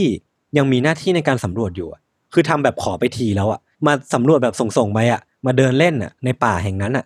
แล้วก็เหมือนไม่ได้ทำการสำรวจอะไรมันคืบหน้า เออ คือหาไม่เจอเหรอ ใช่หาไม่เจอหนึ่งปีผ่านไปก็ยังหาไม่เจอ คือตำรวจอะอืมแล้วก็ทีมอาสาหรือว่าแม้แต่ประธานาธิบดีเองอะก็เริ่มที่จะท้อแล้วก็เริ่มถอนกำลังแล้วคิดว่า เออ สืบต่อไปก็ป่วยการ แต่ว่าอืมสำหรับพ่อแม่ของเด็กอะ มันไม่มีวันหรอกที่เขาจะท้อเนาะเพราะว่าลูกทั้งคนอะ ลูกต้องห้าคนหายตัวไปอะ มันไม่มีทางเลยที่พวกเขาจะหยุดหาง่าย ๆอะพวกเขาก็เลยทำทุกวิธีทาง บอกว่าจะทำยังไงก็ได้ ที่จะหาลูกตัวเองให้เจอให้ได้ พวกเขาก็เลยลาออกจากงานพี่ หารตังค์กันซื้อรถบรรทุกคันเล็ก แบบขับออกตามหาลูกทั่วประเทศเลยอะฝ่าลมฝ่าฝนฝ่าหิมะ แล้วก็ด้านข้างของรถบรรทุกคันเนี้ย จะมีการแปะรูปของเด็กเหล่านี้ที่หายตัวไปด้วย แล้วก็มีการเขียนว่าช่วยพวกเราตามหาเด็กที่หายตัวไปด้วยนะ เออ คือคือพี่ลองนึกภาพว่ามันแบบมันเดสเพรสขนาดที่ว่า พวกเขาต้องลาออกจากงานน่ะ จนถึงมันต้องต้องมานั่งมานั่งซื้อรถบรรทุกแล้วก็ออกขับตามหาทั่วประเทศอะ มันไม่ใช่แค่เรื่องเล็กในเรื่องเรื่องเล็กในเมืองแล้วอะ มันขยายออกไปในระดับประเทศแล้วอะ แล้วคนที่ควรจะพึ่งได้ก็พึ่งไม่ได้เนาะ ใช่ คือตำรวจอะเลิกไปแล้วท้อไปแล้ว ไม่ไม่มีการช่วยเหลือใดๆแล้วอืม แต่ว่าฟังดูแล้วมันทุ่มเทก็จริงอะพี่ แต่ว่าจริง ๆแล้วพ่อของกลุ่มเด็กเหล่านั้นอะเขาก็ทำกันแบบบ้านๆนะเนาะเขาก็ไม่ได้มีวิทยาการอะไร ไม่ได้มีการวางแผนอะไรที่มันสลับซับซ้อนคือทริปครั้งนั้นของเขาทริปการออกตามหาครั้งนั้นของพวกเขาอะมันก็คือการขับไปเรื่อยๆ แจกใบปลิวว่ามันมีการหายตัวของเด็กเหล่านี้อยู่ มีใครพบเห็นบ้างไหม แต่ว่าก็ต้องยอมรับว่าพวกเขาทำงานกันหนักมาก ก็คือมีพ่อคนหนึ่งอะ ในสารคดีของ CNA ที่ผมไปดูมา คือพ่อคนเนี้ย ติดยานอนหลับจนหน้าฟ้า อือหืออ๋อน่าสงสารมากอะเศร้าอะแล้วแล้วสาเหตุที่เขาติดยานอนหลับอะพี่ เพราะว่าเขาบอกว่าเขากลัว เขากลัวว่าถ้าเขาหลับแล้วอะ ถ้าเขาหลับไม่ดีอะเขากลัวว่าเขาฝันแล้วจะเจอหน้าลูกในฝันเขาอะเฮียเจ็บปวดว่ะอืม มันเลยกเข้าลายใจเป็นได้ว่าเลยนะ มันเลยกลายเป็นว่าเขาต้องใช้ยานอนหลับเพื่อที่เขาจะได้ไม่ฝันน่ะเออบางคนที่ไม่ได้ใช้เศร้าอะยานอนหลับอะ ก็ต้องหันหน้าไปพึ่งแอลกอฮอล์ก็คือจากจากพ่อเด็กที่ไม่ได้มีประวัติการกินแอลกอฮอล์อะก็กลายเป็นคนที่ต้องใช้แอลกอฮอล์บำบัด เพื่อจะลดความเครียด ความคิดถึงลูก ความเศร้าความผิดหวังในตัวเองที่หาลูกไม่เจอสักทีแต่ว่าเรื่องราวมันก็ต้องดำเนินต่อไปนะพี่ พวกเขาก็ยังต้องคีบลุก เพราะว่า ถึงแม้ตำรวจอะมันจะถอนกำลังก็จริงอะแต่ว่านักข่าวก็ยังรู้สึกว่าไอ้ข่าวแบบเนี้ยมันยังเซ็กซี่อยู่มันยังขายได้อยู่ มันยังสามารถมีพื้นที่สื่อให้มันได้อยู่อะหรือว่ามันก็มีความสำคัญอยู่เหมือนกันนะใช่ใช่ในการตามหาคนที่หายตัวไปจากสังคมอะใช่ใช่ใช่คือพวกพ่อเหล่าเนี้ยถึงแม้ว่าเขามีความเศร้ายังไงมีความทุกข์ยังไงอะเวลาเจอนักข่าวอะเขาก็ยังไม่สามารถแสดงด้านที่เครียดของเขามาได้อะเขายังต้องมาตีหน้าซื่อยังมาตีหน้ามีความหวังอะ เพื่อให้ประชาชนที่เฝ้าดูเขาอะเป็นกำลังใจให้พวกเขาอืมเพื่อพี่ว่าประชาชนจะได้ไม่หมดหวังตามพวกเขาไปอะเออ มันมันก็ยังยังเศร้าอยู่อะพี่ ครับ แล้วพวกเขาก็ยังต้องสู้อีกนะเพราะว่าวันดีคืนดีอะมันก็จะมีกลุ่มคน หรือว่าชายชายลึกลับอะที่แบบชอบมาแอบถ่ายภาพพวกเขาชอบมาถือกล้องวิดีโอตามพวกเขาอะแล้วมารู้อีกทีคือกลุ่มคนเหล่าเนี้ยมันเป็นกลุ่มคนจากทางการเว้ยจากรัฐบาลที่ ถูกส่งมาเพื่อให้มาตามติดพฤติกรรมของพ่อเหล่าเนี้ยเพราะว่าทางการอะสงสัยว่าพ่อเหล่าเนี้ยอาจจะเป็นคนฆาตกรรมลูกตัวเองอะอ๋อเออ มันกลายเป็นว่า พ่อของเด็กที่หายตัวไปอะเศร้ายังไงก็ตาม รัฐบาลก็ยังสงสัยพวกเขาอยู่อะโอ้โห แม่งเจ็บปวดซ้ำอีกอะเออเออมในอินเคสว่าถ้าพวกเขาไม่มีส่วนเกี่ยวข้องกับการหายตัวไปจริง ๆ เนาะอืม แล้วการการถูกกระทำแบบเนี้ยจากคนที่คิดว่า เราควรจะ ให้เขามาช่วยเหลือเราอะอืมกลับกลายเป็นว่าเราถูกรัฐถูกเออตำรวจที่คุณจะช่วยเหลือมาสงสัยเราแทนอะ เออ มันใจเสียเหมือนกันนะแน่นอนดิพี่แล้วโหลูก ลูกทั้งคนหายตัวไปอะอื้อหือเออเออ แต่ว่าเรื่องราวมันก็ดำเนินประมาณนี้นะครับ คือมันก็ไม่ได้มีอะไรคืบหน้าที่แบบชัดเจนขนาดนั้นน่ะ แล้วผมก็จะกลับมาอีกทีหนึ่งในเรื่องของว่าสภาพแวดล้อมหรือว่าความคืบหน้าในแง่ของ สภาพแวดล้อมในในในหมู่บ้านนั้นมันเป็นยังไงเนาะอืมพี่ทันยังจำค่ายทหารที่ผมบอกว่ามันอยู่ข้างๆภูเขาลูกนั้นได้ไหมอ่าอ่าจำได้ ในช่วงต่อจากนั้นนะพี่คือประมาณปีหนึ่งและปีกว่าๆสองปีต่อจากที่เด็กเหล่านั้นหายตัวไปอะจู่ๆอะ ด้วยเหตุอะไรก็ไม่แน่ใจเนาะจู่ๆพวกสื่อต่างๆอะก็เริ่มกระพือข่าว บอกว่าการหายตัวไปของเด็กเหล่าเนี้ยอาจเชื่อมโยงกับสถานที่เหล่านี้ก็ได้ ก็คือ อาจเชื่อมโยงกับการมีอยู่ของค่ายทหาร ข้างๆภูเขาลูกนั้นก็ได้อะเออน่าสนใจ เออ คือเป็นตอนนั้นเองอะพี่ที่เหล่าพ่อของเด็กอะ ก็เริ่มสงสัย เริ่มสงสัยว่าเอ้ยทำไมจู่ๆมันมันถึงมีการเชื่อมโยงอย่างนี้ก็ได้ อยู่ๆมีการเชื่อมโยงของการหายตัวไปของเด็กกับค่ายทหาร มันอาจจะมีอะไรบางอย่างที่ซ่อนอยู่ ก็ได้ ประกอบกับว่ามันมีอีกเบาะแสหนึ่งพี่ที่บอกว่าในวันที่เด็กกลุ่มเนี้ยหายตัวไปอะ มีเด็กในหมู่บ้านคนหนึ่งได้ยินเสียงปืนดังขึ้น หลังจากที่ได้ยินเสียงปืนดังอะ มันก็มีเสียงกรี๊ดตามมาเว้ยแต่ว่าพอเสียงกรี๊ดนั้นอะ ตามมาเสร็จปุ๊บอะเรื่องทั้งหมดก็เงียบไป เสียงทั้งหมดก็เงียบไป แล้วก็ไม่มีอะไรเกิดขึ้นอีกเลย เอออืมคือเด็กคนนั้นน่ะ ยืนยันว่าเขาได้ยินเสียงนี้จริง ๆตำรวจไปถามว่าได้ยินเสียงนี้จริง ๆ หรือเปล่า หรือว่าพ่อของเด็กกลุ่มเนี้ยไปถามอะว่าได้ยินเสียงนี้จริง ๆ ใช่ไหมเขาก็ยืนยันว่ามีจริง ๆ ได้ยินจริง ๆ แต่ว่าตำรวจอะ กลับไม่นำสิ่งเนี้ยไปเป็นหลักฐานเว้ยอืมคือตำรวจอะบอกว่าไอเนี้ยไม่หนักแน่นพอ มันเป็นแค่คำบอกเล่าของเด็กคนหนึ่งที่เป็นเด็กไม่รู้อีหนุ่ยอีเหน่อะเป็นเด็กไม่รู้ภาษา ก็เป็นแค่คำพูดประมาณคำของเด็กอะมันไม่หนักแน่นพอที่จะเอามาเป็นหลักฐานได้ เอออืมคือแม้แต่ว่ามันจะมีเบาะแสอย่างเงี้ย ที่มันมันเชื่อมโยงกับค่ายทหาร มันเชื่อมโยงกับเสียงปืน เสียงกรีดแต่ว่าเรื่องราวมันก็ค่อยๆเงียบลง เงียบไปตาม ระยะเวลา ผ่านไปหลายปีกระแสสังคมอะพี่ มันเริ่มพลิกผัน มันเริ่มเอ็นไปทางตำรวจแล้ว เพราะว่าเหมือนตำรวจอะ มันก็สร้างภาพอะ สร้างภาพ PR ตัวเองว่าพยายามทำหน้าที่ในการสืบสวนเต็มที่แล้วอะ พอผ่านไปสามปีอะ ประชาชนที่ติดตามข่าวตลอดอะ ก็คงแบบคิดว่า เออตำรวจคงทำหน้าที่เต็มที่แล้วแหละ พ่อพ่อแม่ของเด็กเหล่านี้ก็ควรจะทำใจซะ แล้วก็เลิกหวังได้แล้วว่า เด็กเหล่านี้ยังมีชีวิตอยู่อะเออแล้วก็ปล่อยไปอืมอย่างที่มันเป็น ควรที่จะ move on ได้แล้ว แล้วก็จากนั้นนะครับ สื่ออะก็เห็นว่าเรื่องเนี้ยมันไม่พีคพอแหละ มันไม่ไม่เซ็กซี่สำหรับประชาชนอีกต่อไปแหละพ่อแม่ก็เลยไม่ได้รับอนุญาตให้อยู่บนพื้นที่สื่ออีกต่อไป อืม ก็คือเหมือนไม่ได้รับการประโคมข่าวไม่ได้รับการช่วยเหลือจากฝ่ายใดฝ่ายหนึ่งอีกต่อไปแล้วถูกลืมมากงั้นเถอะใช่เริ่มเริ่มที่จะเงียบลง ซาลงไปเรื่อยๆอะครับ จังหวะนั้นมันผ่านมาประมาณสองสามปีเนาะหนี้สินของของพ่อแม่เหล่านั้นก็เริ่มก่อตัว เพราะว่าอย่างที่ได้บอกไปว่าเขาต้องลาออกจากงานประจำที่เขาทำอยู่อะออกมาตามหาลูกอะเออ จังหวะนั้นเงินเก็บที่เขามีอยู่มันก็คงหมดลงไปเรื่อยๆอะจนสุดท้ายอะสามปีหลังจากเด็กกลุ่มนั้นหายตัวไปอะการค้นหาก็ต้องหยุดลงชั่วคราว พ่อแม่ที่ลาออกจากงานมาก็ต้องกลับไปทำงาน พร้อมกับความผิดหวัง แล้วก็ใช้ชีวิตต่อไปอย่างขมขื่นเนาะก็คือเหมือนกลับไปเผชิญหน้าความจริงอะ ความจริงที่ไม่รู้ว่ามันเป็นความจริงหรือเปล่าอะแต่ว่าเขาก็ต้องยอมรับไปว่าเด็กกลุ่มเนี้ยไม่อยู่ในชีวิตเขาอีกต่อไปแล้ว อืม อืม ก็ก็คือต้องยอมรับความจริงเออถูกปะใช่ก็คือเศร้ามันอะเนาะมันเป็นความจริงที่ก็ไม่รู้ว่ามันมันจริงแค่ไหน มันมีอะไรลึกลับซ่อนอยู่หรือเปล่า แต่ว่าพวกเขาก็ต้อง move on ต่อไป อืม แต่แฟกต์จริงๆ คือว่ามันมีเด็กหายตัวไปแหละ ใช่ครับ แต่เราไม่รู้ว่า หายได้ยังไง ใครอืมเอาตัวไปหรือว่าใช่ไปเจออะไรมาอืมอืมคือสองปีต่อมา หลังจากที่พ่อของเด็กเหล่านี้เริ่มกลับไปทำงานนะครับ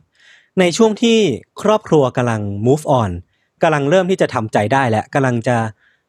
ทำใจกลับมามีชีวิตที่ปกติสุขอีกครั้งหนึ่งอะจู่ๆอะมันก็มีการฟ้องร้องกันเกิดขึ้น มีเรื่องราวเกิดขึ้นอีกครั้งหนึ่งในอีกไทม์ไลน์หนึ่งเมื่อจู่ๆอะ พ่อของเด็กคนหนึ่งที่ลูกเขาหายตัวไปเนาะถูกกล่าวหาว่าเป็นคนฝังเด็กเหล่านั้นไว้ในบ้านเว้ยเชี่ยเออ คือคนที่กล่าวหาเป็นนักจิตวิทยาอาชญากรรมคนหนึ่ง ที่เห็นว่าในช่วงสามชั่วโมงแรกที่เด็กหายตัวไปอะ พ่อของเด็กคนเนี้ยไม่มีพยานยืนยันที่อยู่ และเขาเป็นคนที่นำศพของเด็กเหล่านี้ไปฝังไว้ในตัวบ้านเขา อืม เออ แล้วคือตอนนั้นน่ะพี่ มันพีคมากตรงที่ว่าอาชีพเนี้ยในในเกาหลีใต้อะมันยังมีไม่เยอะหรือแม้กระทั่งทั่วโลกเองอะอาชีพเนี้ยนักจิตวิทยาอาชญากรรมอะมันมีไม่เยอะ กลายเป็นว่าทั้งสื่อเองตำรวจเองประชาชนเองอะเชื่อถือคนคนนี้เว้ยเออเออ กลายเป็นว่ามันมันเริ่มเอ็นไปว่า เอ้ยหรือว่าพ่อของเด็กคนเนี้ยจะเป็นคนทำอย่างที่คนอาชีพเนี้ยกล่าวหาไว้จริง ๆวะอืมอืมอืมเพราะว่าคนคนนี้ก็บอกว่าเขาได้ดูฟุตเทจแล้วก็อ่านบันทึก ของเหตุการณ์นี้มาหมดแล้ว ก็เลยสันนิษฐานออกมาเป็นอย่างนี้ อืมโอ้แล้วเออตำรวจไปหาจริงๆไหมไม่แน่ใจเหมือนกัน แต่ว่าเขาบอกว่ามันมีการส่งบันทึก ส่งฟุตเทจส่งเรื่องราวไปให้นักจิตวิทยาคนนี้อ่าน แล้วเขาก็สันนิษฐานว่าเป็นอย่างเงี้ย แต่ว่าฝั่งคุณพ่อของเด็กทั้งห้าคนน่ะ ก็ออกมาปฏิเสธนะบอกว่าจะเป็นไปได้ยังไง พวกเขาอะ รักลูกของเขามากๆอะ มันไม่มีทางเลยที่เขาจะฆาตกรรมหรือว่าทำการทำร้ายลูกตัวเองอะจนถึงขนาดที่ว่าต้อง ฝังกลบลูกตัวเองอะ มันมันไม่มีทางที่มันเป็นไปได้เลย เอออืมแต่ว่าตำรวจอะยังไงก็ต้องสืบสวนไปก่อน ก็ต้องมีการเชื่อตามคำสันนิษฐานของของชายคนเนี้ย แล้วก็ทำการเข้าไปสำรวจในบ้านหลังเนี้ยของของพ่อคนเนี้ย แล้วก็ดันไปเจอรองเท้าในห้องน้ำของบ้านหลังนี้จริง ๆอะครับรองเท้านั้นอะเป็นรองเท้าของเด็กที่หายตัวไปเว้ยไม่ใช่ลูกตัวเองถูกปะไม่แน่ใจ มีรองเท้าเด็กอยู่เออเป็นเป็นรองเท้าของเด็ก ที่ตกอยู่ในห้องน้ำของบ้านหลังนี้อะเฮ้ยมันมันกลายเป็นว่าหลักฐานที่ไม่ได้ชักนำอะไรมากอะ แต่เป็นหลักฐานที่พบเจอในห้องน้ำอันเนี้ยมันทำให้กระแสสังคมมันมันมันเริ่มที่จะเอ็นเอียงไปมากกว่าเดิมอีกอะว่าเอ้ยหรือว่าพ่อมันเป็นคนทำจริงๆวะอืมมันมันนำไปสู่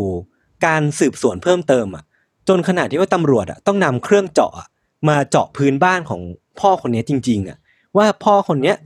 ฝัง ศพของเด็กกลุ่มนี้ไว้ใต้บ้านหรือเปล่า จนมีการขุดเจาะจริง ๆ มีสื่อมาทำข่าวจริง ๆ มีคนมาทำวิดีโอจริงแล้วๆแต่แล้วก็ไม่เจออะไรอ่าเออ คือเรื่องราวมันพลิกผันมากขนาดที่ว่าพ่อของเด็กอะ ต้องยืนมองตำรวจอะ หรือว่ามองมองทีมงานวิศวกรอะ เอาเครื่องมือมาเจาะบ้านตัวเอง เพราะเขาถูกกล่าวหาว่าเป็นคนฝังกลบศพลูกตัวเองอะ มันทำให้วิชวลตรงหน้าเขาอะเขาทนไม่ไหวเว้ยออเขารู้สึกว่าเขารับเหตุการณ์ตรงนี้ไม่ได้เขาเขารับคำกล่าวหาตรงนี้ไม่ได้อะต้องแบบต้องวิ่งฝ่าฝูงตำรวจออกมา ต้องวิ่งฝ่าฝูงนักข่าวออกมาครับเพราะเขารับไม่ไหวเว้ยเออเขาไม่เข้าใจว่าทำไมคนถึงมากล่าวหาว่า เขาทำกับลูกตัวเองได้อืมอืมซึ่งไอ้นั่นน่ะพี่ผมว่ามันเป็นการสร้างปม การสร้างความบอบช้ำในจิตใจมากขนาดที่ว่าอีกห้าปีต่อมา พ่อคนเนี้ย ก็เสียชีวิตลงด้วยมะเร็งตับ คือเหมือนความมีหวังในชีวิตมันก็ค่อยๆ ดับลงไปเรื่อยๆอะก็คือทั้งตำรวจทั้งประชาชนเองทั้งต่างๆ ก็ตามไม่มีใครเชื่อเขาเลย อืม มันเริ่มที่จะตีกลับ อืมอืมอืมมันเดสเ e เ a ด้วยแหละ ใช่ มันเดสเ e ร a t มากๆเศร้าอยู่แล้วด้วย อืม มันผ่านมาเรื่อยๆอะพี่ เป็นเวลากว่าสิบปีอะ แต่ว่าเรื่องราวมันก็คงเป็นประมาณเนี้ยไปเรื่อยๆอะ มันไม่มีข้อพิสูจน์อะไรอะ คนมันก็จินตนาการไปเรื่อยอะ มันก็มีทฤษฎีของตัวเอง บ้างก็ว่าเด็กกลุ่มเนี้ยมันหายตัวไปโดยตัวของพวกเขาเอง พวกเขาไปเล่นสนอืมแล้วก็อาจจะเกิดอุบัติเหตุตกเขา แล้วก็เสียชีวิตลง หรือว่ามันก็มีบางกลุ่มที่เชื่อว่าพ่อของเด็กกลุ่มเนี้ยเป็นคนฆาตกรรมจริง ๆ แต่ว่าก็ไม่มีอะไรพิสูจน์ได้ เพราะว่ามันไม่มีการไม่มีการเจอศพ ไม่มีการเจอชิ้นส่วนใด ๆ เลย อืม จนถึงวันนี้ก็ยังหาไม่เจอ 11 ปี หลังจากที่เด็กกลุ่มเนี้ยหายตัวไปอะ ในที่สุดพี่มันก็มีการรายงานว่าพบเจอชิ้นส่วนซากศพของเด็กกลุ่มเนี้ยบนภูเขาลูกนั้นแหละ ที่เด็กกลุ่มเนี้ยอ้างว่าไปวิ่งเล่นไปจับกบไปจับไข่ของตัวซาลามันเดอร์ที่เขาลูกเนี้ยเป็นศพเลยเหรอ ใช่ คือเมื่อเมื่อผู้ปกครองไปถึงนะครับ มันก็มีการโทรแจ้งของตำรวจเนาะบอกผู้ปกครองว่า เออ มีการพบเจอซากศพซากโครงกระดูกของเด็กกลุ่มเนี้ย ที่ไม่แน่ใจว่าเป็นลูกของพวกคุณหรือเปล่า เขาก็มีการโทรแจ้งผู้ปกครองกลุ่มเนี้ยให้มาเช็คดูว่าใช่ไหม คือพอไปถึงนะครับ ผู้ปกครองกลุ่มเนี้ยก็พบว่าซากตรงหน้าเขาอะมีเพียงกระดูกแล้วก็เสื้อผ้าเท่านั้นเอง ไม่ได้มีร่องรอยของชิ้นเนื้อเนื้อเยื่ออะไรต่างๆ ก็คือถูกดูดซึมไปหมดแล้ว เพราะว่าอืมคนที่ไปพบเจอ บอกว่าศพเหล่าเนี้ยมันถูกฝังอยู่ในดินอืมเออ แล้วก็คือจากจากสภาพศพที่เหลืออยู่ตรงหน้า ไม่ว่าจะเป็นโครงกระดูกเองหรือว่าเสื้อผ้าเองอะคือจากเสื้อผ้าทั้งเสื้อแล้วก็รองเท้าอะมันเพียงพอที่จะบอกว่าไอเด็กกลุ่มเนี้ยมันคือลูกของพวกเขาจริงๆอะคือมันมันค่อนข้างที่จะชัดเจนว่า เออ มันใช่รองเท้าเนี้ยเขาซื้อให้ลูก เสื้อเนี้ยเขาซื้อให้ลูก กางเกงนี้เขาซื้อให้ลูก แล้วก็สิ่งต่างๆ เหล่านั้นมันประกอบสร้างจนค่อนข้างที่จะชัดเจนว่า ร่างไร้วิญญาณหรือว่าโครงกระดูกไร้วิญญาณตรงหน้ามันคือลูกของพวกเขาจริง ๆ อืมอืมซึ่งใช้เวลาเป็นสิบปี ใช่สิบเอ็ดปีสิบเอ็ดปี ใช่ เราคิดว่าไอ้ความความน่าเศร้าคือระหว่างทางสิบเอ็ดปีนี้อะอืมครอบครัวต้องเจออะไรแบบหลายอย่างมากเลยอะอืมความมีความหวัง แล้วก็หมดหวัง มีความหวังอีก แล้วก็หมดหวังอีก แล้วก็อืมถูกจับตาเป็นพิเศษจากตำรวจอีกอะ ใช่ การหายตัวไปในหนึ่งครั้งมันเลยมีหลายอารมณ์มากเลยนะ ในในคดีนี้อะเป็นเป็นหนังได้เลยอะเออเออแล้วป่ามันพี่ก็แต่น่ากลัวแบบนี้แหละเราไม่รู้เนาะว่าคนจะหายพี่แต่ตัวว่าไปยังไหนอะนี่มันนี่มันยังไม่จบนะนี่มันยังไม่จบนะพี่เออคือต้องบอกก่อนว่า แค่คิดว่าตรงหน้าคือลูกตัวเองที่ถูกฝังกลบดินอะ แค่นั้นก็เศร้ามากแล้วถูกปะแต่ว่ามันมีดีเทลเว้ยซากศพเหล่านั้นน่ะ ที่ที่เขาพบเจออะ มันไม่ได้อยู่ในสภาพที่ปกติสักเท่าไหร่เว้ยมันมีเด็กคนหนึ่งอะ ที่มีลักษณะที่ว่าแขนเสื้อที่ใส่อะ ถูกมัดเข้าด้วยกันเว้ยพี่ลองนึกภาพว่ามันเป็นเสื้อแขนยาวเนาะปลายแขนทั้งสองข้างอะ มันถูกมัดเป็นปม แล้วพอคลายปมนั้นออกมา มันมีกระสุนที่ยังไม่ได้ใช้ติดอยู่อันหนึ่งมันหมายความว่าไงอะ เออ คือนั่นนั่นแปลว่า การตายครั้งเนี้ย มันไม่ใช่อุบัติเหตุแน่นอน มันมี เงื่อนงำมันมีเรื่องราวลึกลับบางอย่าง ที่เราก็ไม่รู้ว่ามันคืออะไรที่อยู่เบื้องหลังการตายครั้งเนี้ยแต่ว่า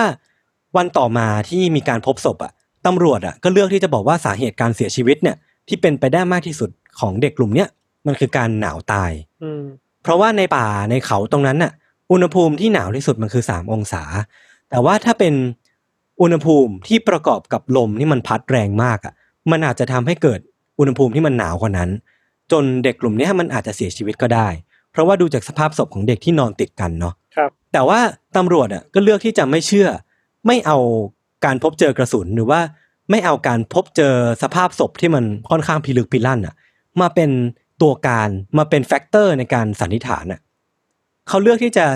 จบเรื่องราวด้วยที่ว่าเด็กกลุ่มนี้มันแค่หนาวตายเท่านั้นแหละ มันน่าจะมีอะไรลึกกว่านั้นอะอืมก็เป็นไปได้ คือไอ้ไอ้การที่ตำรวจอะ บอกว่า เด็กกลุ่มนี้หนาวตายอะก็มีผู้เชี่ยวชาญกลุ่มหนึ่งที่มาตรวจสอบดูภายหลัง ก็พบว่าข้อสันนิษฐานที่ว่าหนาวตายเนี่ยไม่มีทางเป็นจริงได้เลย เพราะว่าระยะทางระหว่างหมู่บ้านมายังเขาลูกเนี้ยมันไม่ถึงหนึ่งร้อยเมตรเว้ยถ้ามันหนาวขนาดที่ว่าเด็กกลุ่มนี้มันแค่วิ่งลงมา ก็ปลอดภัยแล้วอะเพราะฉะนั้นมันไม่มีทางเลยที่เด็กกลุ่มนี้มันจะหนาวตายได้ และถ้าหนาวตายจริง ๆอะทำไมเด็กกลุ่มนี้มันถึงถูกฝังกลบวะ ก็เป็นไปได้อีก เอออาจจะมีคนเข้ามาเกี่ยวข้องด้วยแหละ ถ้าเป็นงั้นใช่แปลว่ามันต้องมีการฆาตกรรม มันต้องมีคนที่ฆ่าพวกเขาแล้วก็บรรจงกลบศพพวกเขาลงในดินแน่นอน ครับ อืม กลับมาที่ค่ายทหารอีกรอบหนึ่งพี่ สิ่งที่ยืนยันได้อย่างหนึ่งก็คือ ระยะยิงจากค่ายทหารตรงนั้นน่ะ สู่จุดที่เด็กเหล่าเนี้ยเสียชีวิตอะ มันเป็นระยะยิงที่หวังผลได้ มันเป็นสิ่งที่เกิดขึ้นได้ อันนี้จากคำบอกเล่าของผู้ปกครองเนาะหรือว่า ครับหรือว่าทีมที่ไปทำข่าวทีมเป็นทีมที่ไปทำสารคดีอะเขาบอกว่า อันเนี้ยมันเป็นระยะยิงที่หวังผลได้เว้ย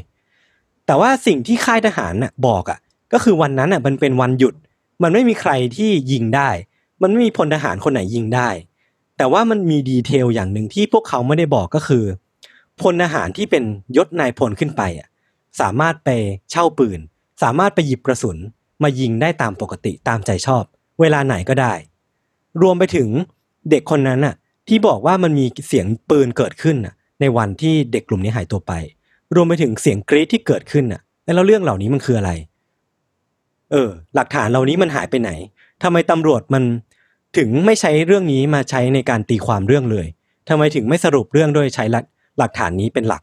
เออทำไมถึงจบเรื่องได้แค่ว่าหนาวตาย อืมอืมอืม ดูมีเงื่อนงำเยอะเหมือนกันเนาะเออ ใช่ซึ่งก็ไม่สามารถไปจับมือใครมาได้ถูกป่ะคือโครงกะโหลกของเด็กพวกนั้นน่ะ มันยังมีร่องรอยการถูกทำร้ายด้วยของมีคมอีกเว้ยคือโครงกะโหลกอะ มันมีการแตกบิ่นมีร่องรอยขูดของของมีคมอะ แล้วก็บอกได้ว่าไอ้ร่องรอยนี้มันน่าจะเกิดขึ้นก่อนที่จะเสียชีวิตด้วย แล้วก็มีเด็กคนหนึ่งที่ว่าเสื้อของเขาอะมีลักษณะถูกดึงขึ้นจากด้านบนอะนึกออกปะแบบว่า สมมุติว่าพี่พี่ใส่เสื้ออยู่ใช่ไหมมันมีคนเอื้อมมือไปตรงท้องของพี่อะแล้วก็จับชายเสื้อตรงนั้นอะ ดึงขึ้นมาคลุมหัวอะอืมอืมเออ มันมีเด็กคนหนึ่งที่มีลักษณะของเสื้อเป็นอย่างนี้ แปลว่าเขาถูกคนร้ายหรือว่าฆาตกรอะ ดึงเสื้อขึ้นมาบดบังวิสัยทัศน์ ก่อนที่จะทำการฆ่า ทุบเข้าไปที่หัวด้วยอาวุธบางอย่าง อืม มันแปลว่ามันมีเรื่องราว ลึกลับเยอะแยะมากมายที่ตำรวจไม่เอามาตีความ รวมไปถึงว่ามันอาจจะเป็นผลงานของฆาตกรต่อเนื่องก็ได้นะ แต่ว่ามันก็ไม่มีไม่มีเหตุการณ์ต่อไปที่คล้ายคลึงกัน แปลว่าอาจจะถ้าเป็นฆาตกรต่อเนื่องจริง มันมันต้องมีเหยื่อที่ประสบกับอะไรประมาณเนี้ยคล้ายคลึงกันอย่างเงี้ยต่อไป เออ ครับ คือเรื่องราวหลังจากนั้นนะครับ เหล่าพ่อแม่ก็ฟ้องร้องศาลฟ้องร้องตำรวจว่า ปฏิบัติหน้าที่ไม่เต็มที่ แต่ว่าฟ้องร้องเท่าไหร่มันก็ไม่มีอะไรเกิดขึ้นนะครับ เพราะว่าขึ้นศาลก็แพ้อะเหมือนเหมือนศาลก็อยู่ฝั่งตำรวจอะหรือว่าศาลก็อยู่ฝั่งทหารอะเพราะว่ามันมันไม่มีการเข้าข้างคุณพ่อคุณแม่ของเด็กคนนี้เลยอะเออมันมันมันค่อนข้างจะเป็นการตัดสินที่ไม่ค่อยยุติธรรมสักเท่าไหร่ หลักฐานที่พบเจอยังไงมันก็ไม่ได้เอามาใช้สักที คือครับสุดท้ายแล้ว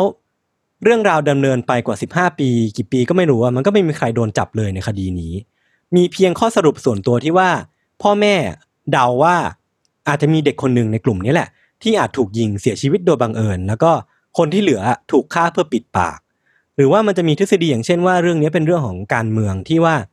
มีทหารหนุนหลังประธานาธิบดีของเกาหลีใต้ในตอนนั้น มันก็เลยไม่มีอะไรคืบหน้า